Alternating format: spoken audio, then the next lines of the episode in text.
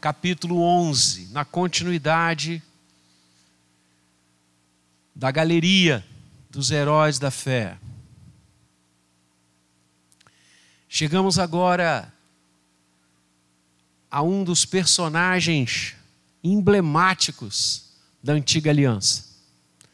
Um homem cuja trajetória nos inspira, nos fala ao coração, nos serve de paradigma. Um homem que enfrentou necessidades, problemas, vicissitudes, as mais diversas. E pela fé, se manteve na presença do Senhor. E pela fé, enfrentou tudo. E nós lemos sobre este homem um verso que parece pequeno, mas que na verdade expressa um oceano de providência, graça e carinho de Deus.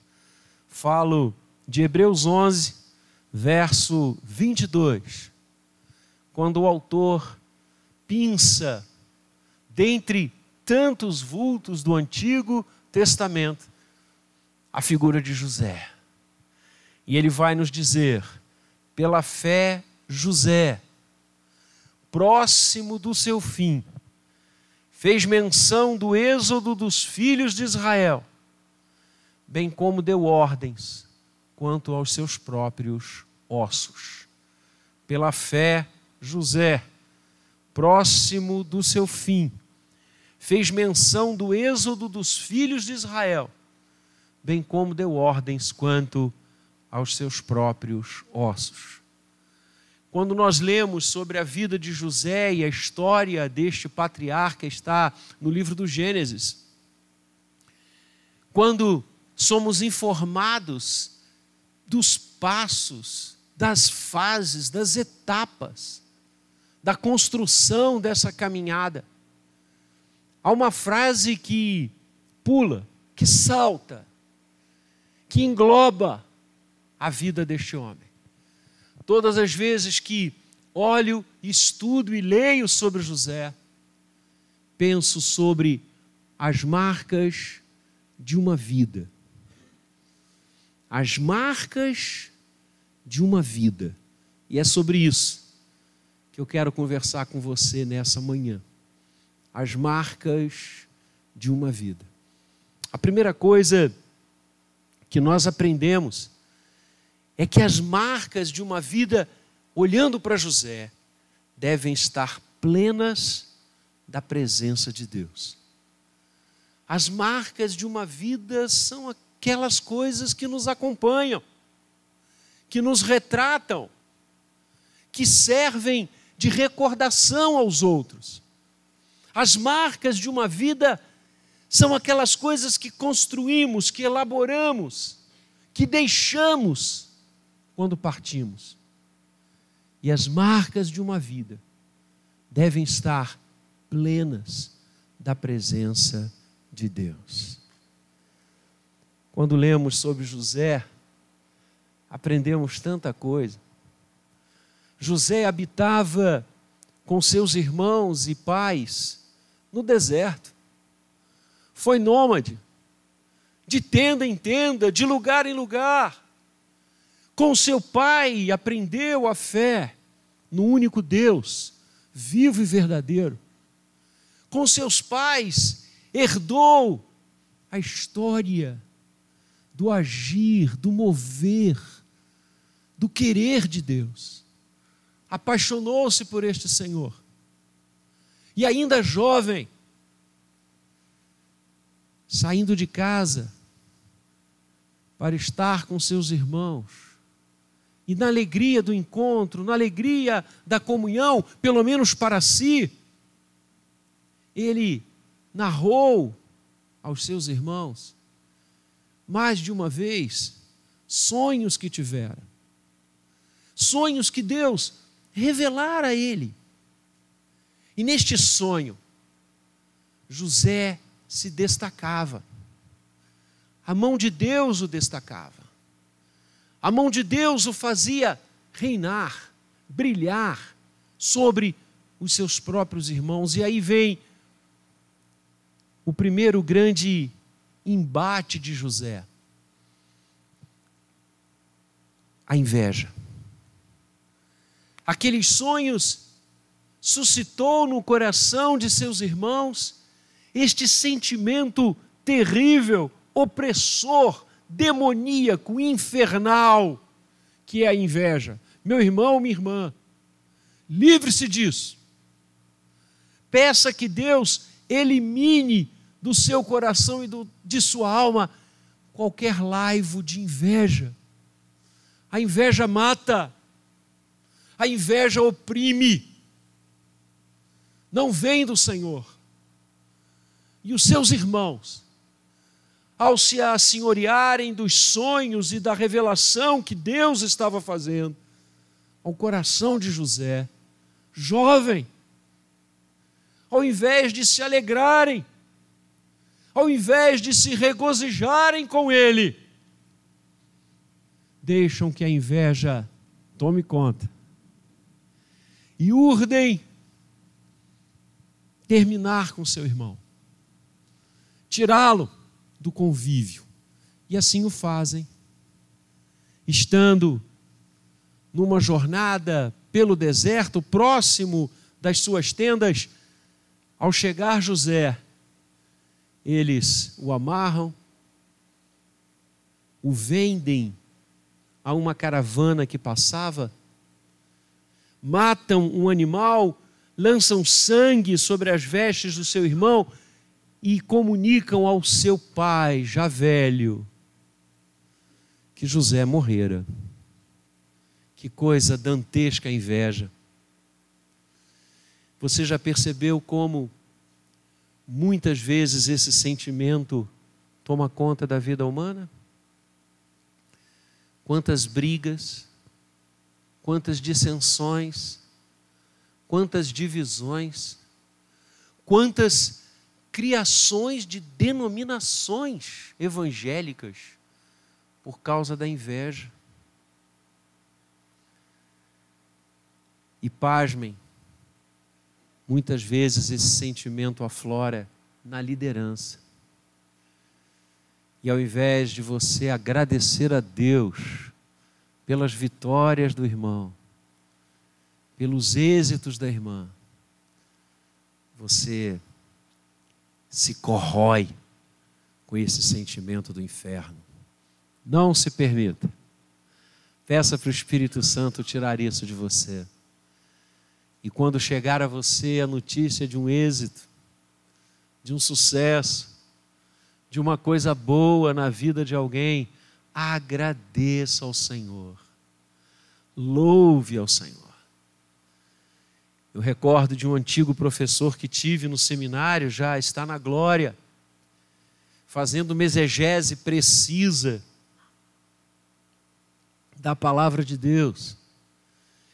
Ele disse: é muito mais fácil chorar com os que choram do que rir com os que riem. É muito mais fácil se irmanar no sofrimento do que alegrar-se com a vitória alheia. Fica esse ponto de reflexão. Marcas de uma vida. José conviveu com a inveja. Essa caravana que passava e o comprou de seus irmãos ia para o Egito. O Egito era a nação mais forte, já o era, do crescente fértil. Uma cultura, uma expressão histórica, rica. E José vai trabalhar como escravo na casa de um homem importante do Egito, da corte, Potifar. E a mão de Deus era com ele. Essa é a frase que acompanha a vida de José. Por isso, as marcas de uma vida estão absolutamente preenchidas pela presença do Senhor. A mão de Deus, devem assim ser, estava com ele.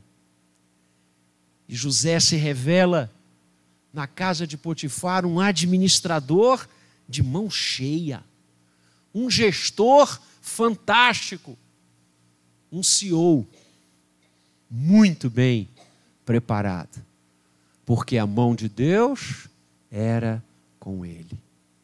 E ele cresce, e Potifar, inteligente, percebe que aquele homem é diferenciado e o começa a colocar na gestão de tudo sobre a sua casa. E José, um jovem bonito, suscita o desejo da mulher de Potifar. E ela tenta de todas as formas tê-lo. E ele repudia aquele sentimento de uma forma bíblica, dizendo àquela mulher lasciva: não pecarei contra o meu Deus e contra Potifar. Não farei isso. Não andarei no caminho do mal. Não serei um adúltero.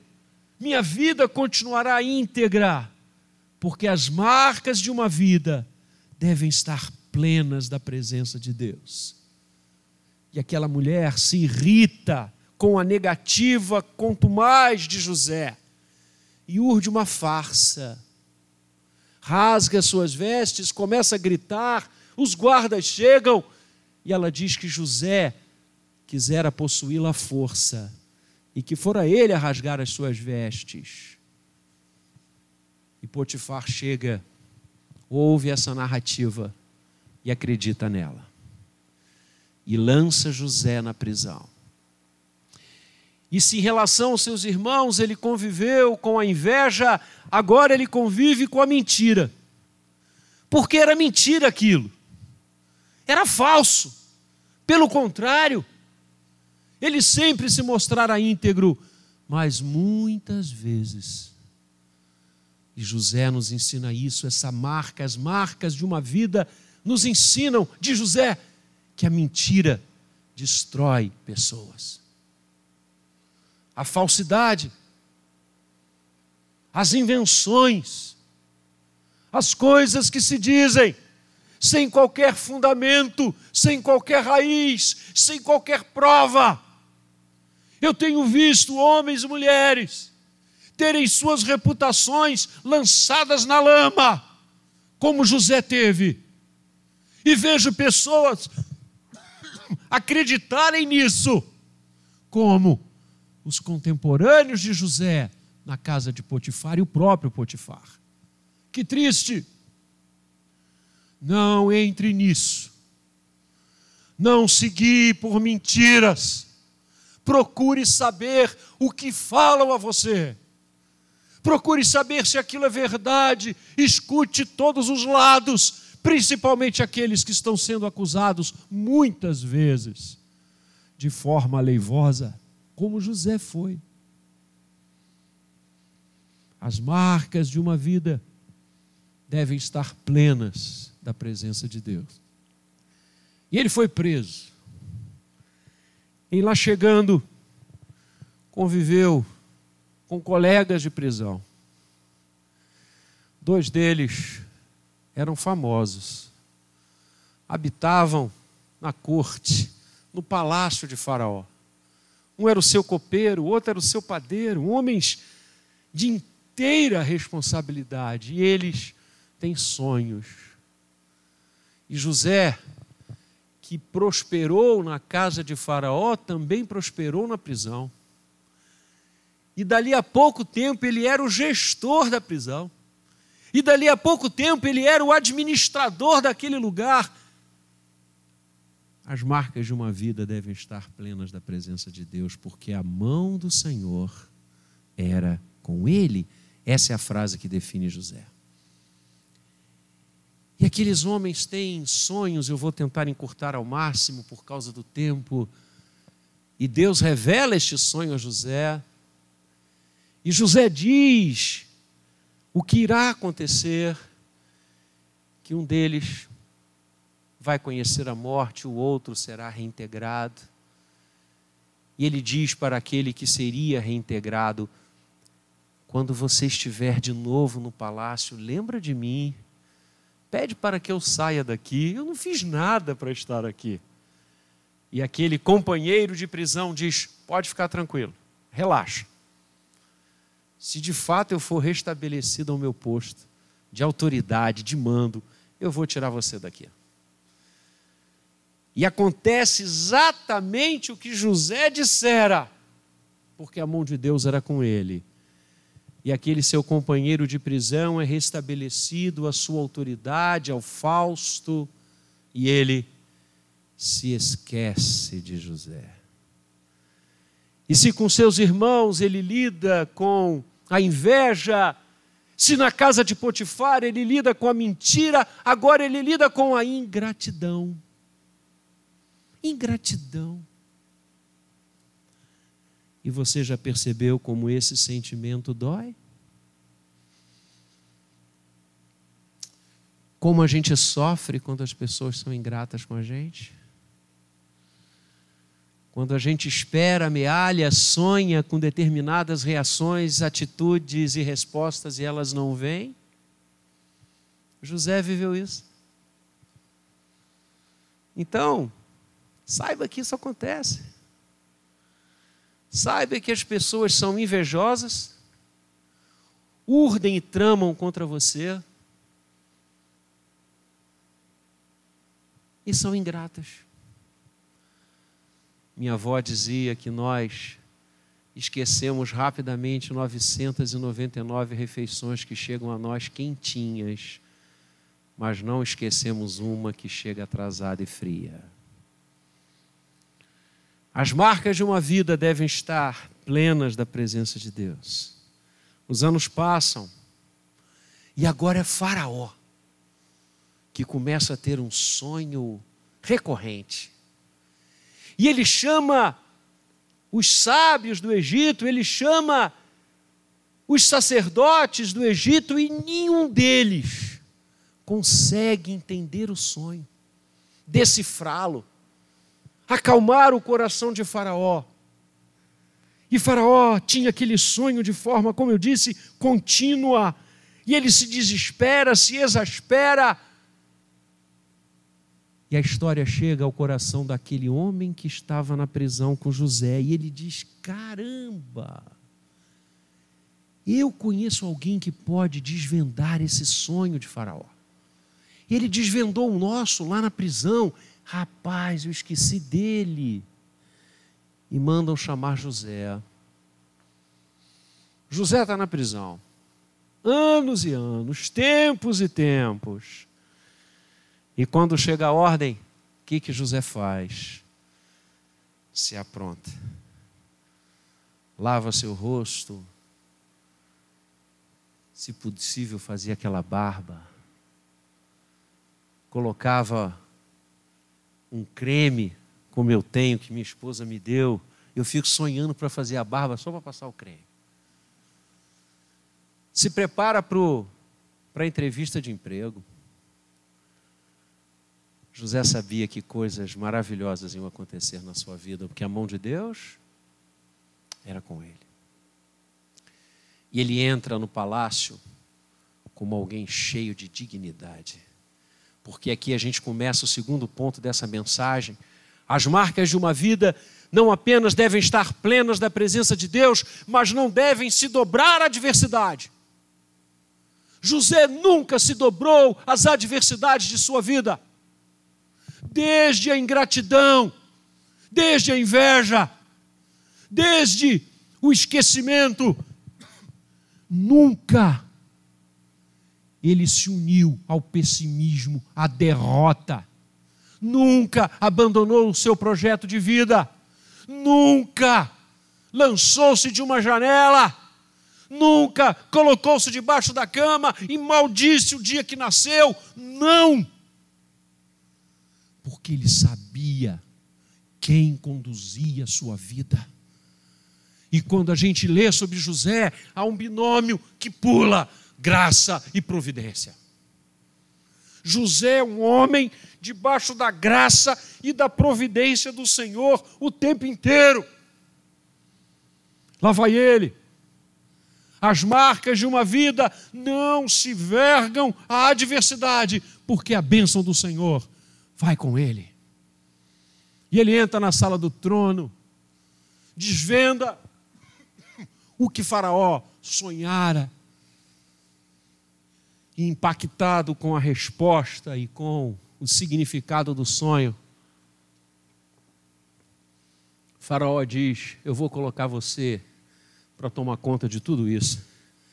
E nos 7 anos de prosperidade, você que vai gerenciar todo esse projeto. E José disse: deixa comigo. E José faz com que a fortuna, o poderio, a grandeza do Egito se multiplique de uma forma exponencial. Que gestor, que administrador. E ele passa a ser o segundo na hierarquia do Egito. Sabe lá o que é isso? Um primeiro-ministro do Egito. Lembrem-se, o Egito, a maior nação do crescente fértil. Vocês já imaginaram a riqueza, o poder, a influência, o mando de José? E depois dos 7 anos de prosperidade, vem os 7 anos da fome. E os povos começam a ir até o Egito para comprar sementes, grãos, alimentos, porque José quintuplicara os silos egípcios e o Egito tinha abundância de comida, era o Brasil da época. A gente alimenta o mundo, o Brasil alimenta o mundo, o Egito alimentou e passou a alimentar toda aquela região e eles vinham comprar comida. E um belo dia José está olhando as pessoas que estão indo e vindo, com as suas vestes talares, certamente rodeado de homens e de uma grande guarda, e ele vislumbra 10 homens, pobres, nômades, roupas rotas e simples. José habitava em palácios. E ele aperta um pouco mais os olhos. E aqueles 10 homens eram aqueles que anos atrás o tinham jogado numa fossa e o vendido a uma caravana. As marcas de uma vida não se vergam às adversidades. Seus olhos marejam. Ele chora. Porque eram seus irmãos. E aqui chegamos ao terceiro ponto da mensagem.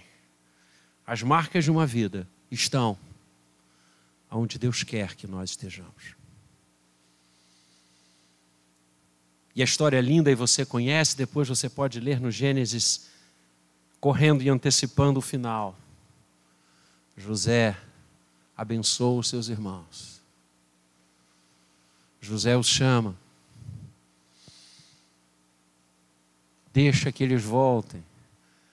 Faz uma troça com eles para que Benjamim fique. Benjamim fica. Quero seu irmão direto, de pai e mãe. O mais novo, o caçula. E ele diz: olha, eu só liberto esse jovenzinho, eram 11, perdão, quando vocês me trouxerem o pai de vocês. Para ver se essa história que vocês estão contando é verdade. Se vocês são mesmo nômades, filhos de um mesmo homem, traga o pai de vocês, eu vou ver que isso é verdade. E aí eu liberto o irmão. Os irmãos não reconheceram de tanta opulência, de tanta riqueza que José tinha.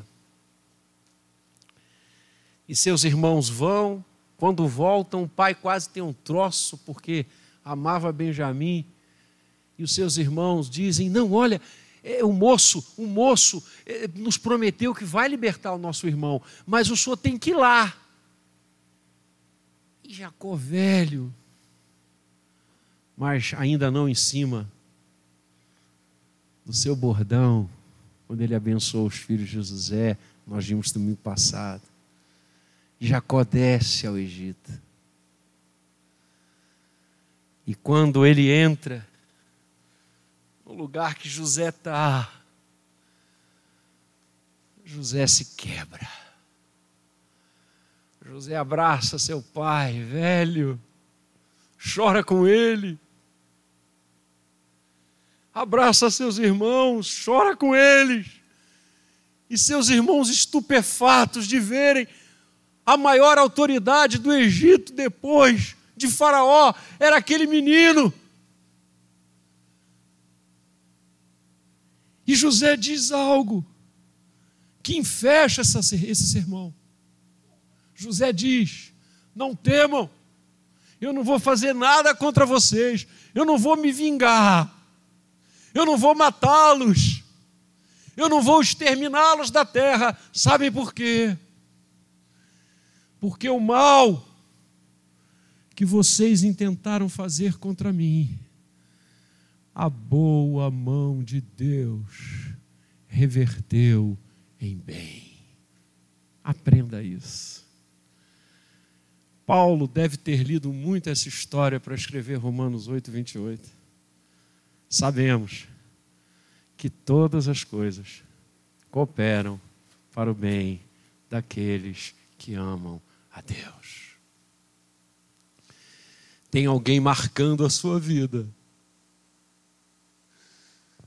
Tem alguém marcando a sua vida. E este alguém que marca a sua vida não são os ingratos, não são os mentirosos, não são os invejosos. Aquele que marca a sua vida não está no inferno. Aquele que marca a sua vida, e ainda que os outros intentem o mal contra você, ele sempre reverterá em bem, é aquele que está sentado no trono. É aquele que morreu e ressuscitou por você. Então, sirva-o como José serviu. Ame-o como José amou. E ele abraça a sua família e designa uma terra ao norte do Egito, chamada Gózen ou Goshen, para que a sua família viva. E cerca de 70 pessoas entram no Egito. A família de Jacó. Os anos se passam.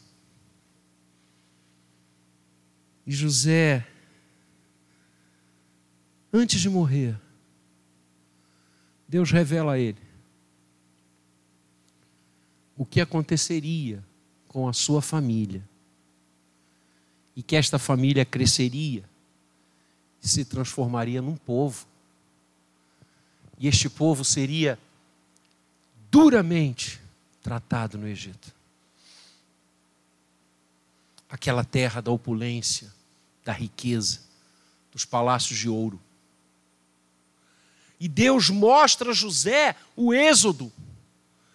Deus mostra a José que levantaria alguém para tirar o povo agora, não mais uma família, porque o povo era seu. E é o que o autor aos Hebreus diz: José, próximo de seu fim, fez menção do êxodo dos filhos de Israel. Deus revelou isso ao coração do seu servo.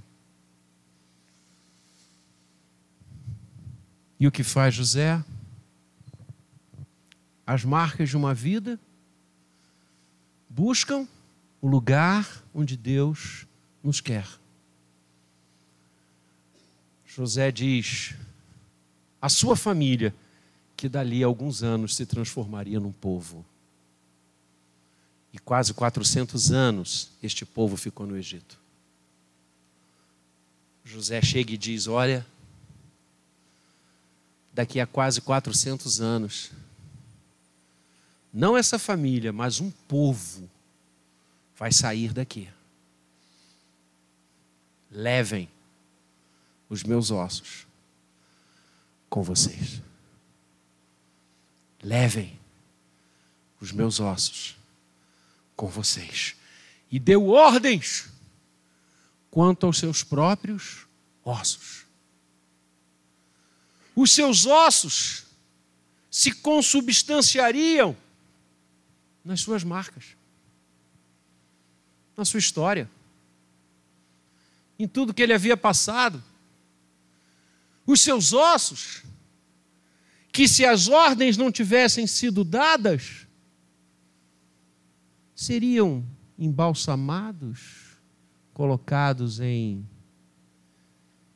lugares riquíssimos, como era a prática do Egito.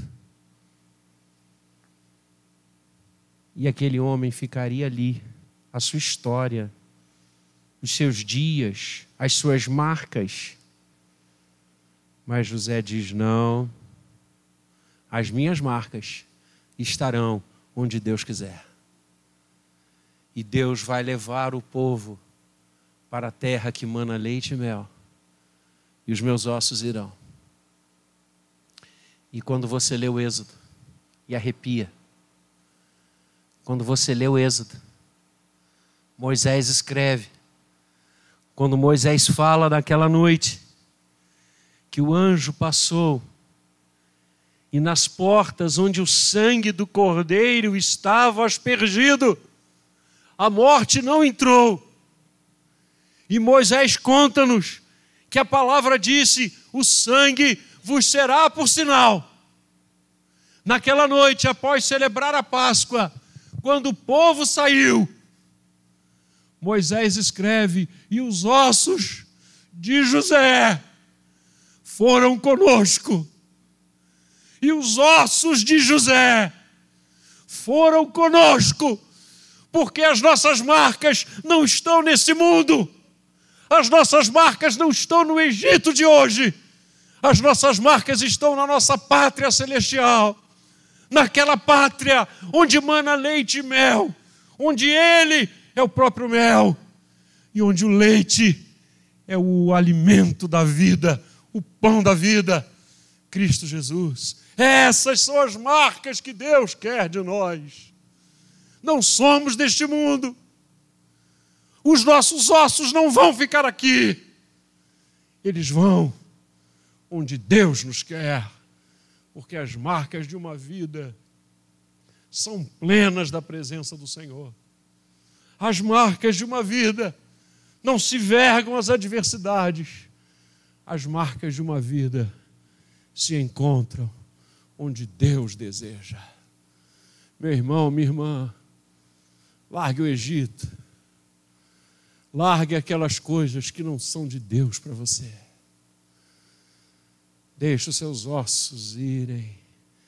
Deixe a sua história seguir. Deixe as marcas do Senhor reinar e perseverar no seu coração. Sim, nós iremos para Canaã celestial. Para aquele lugar onde não precisaremos do sol, porque a glória do eterno nos será por brilho permanente. Aquele lugar onde não precisaremos enxugar as lágrimas nunca mais, porque o Senhor fará isso. Aquele lugar onde o leite e o mel manarão por toda a eternidade. Lugar este que só será possível de nos receber porque o nosso Redentor entregou a sua vida por cada um de nós. Aquele prefigurado em todo esse capítulo 11. Pois nós também, pela fé, caminhamos com ele. Que assim seja. E que as marcas da nossa vida sejam marcas abençoadoras e plenas da presença do Senhor. Não nos fascinemos com os egitos. Não nos fascinemos com ouro e prata, mas estejamos onde Deus quer que estejamos. E este lugar é o único caminho, a única verdade e a única vida. Cristo Jesus. Que assim seja. Amém. Vamos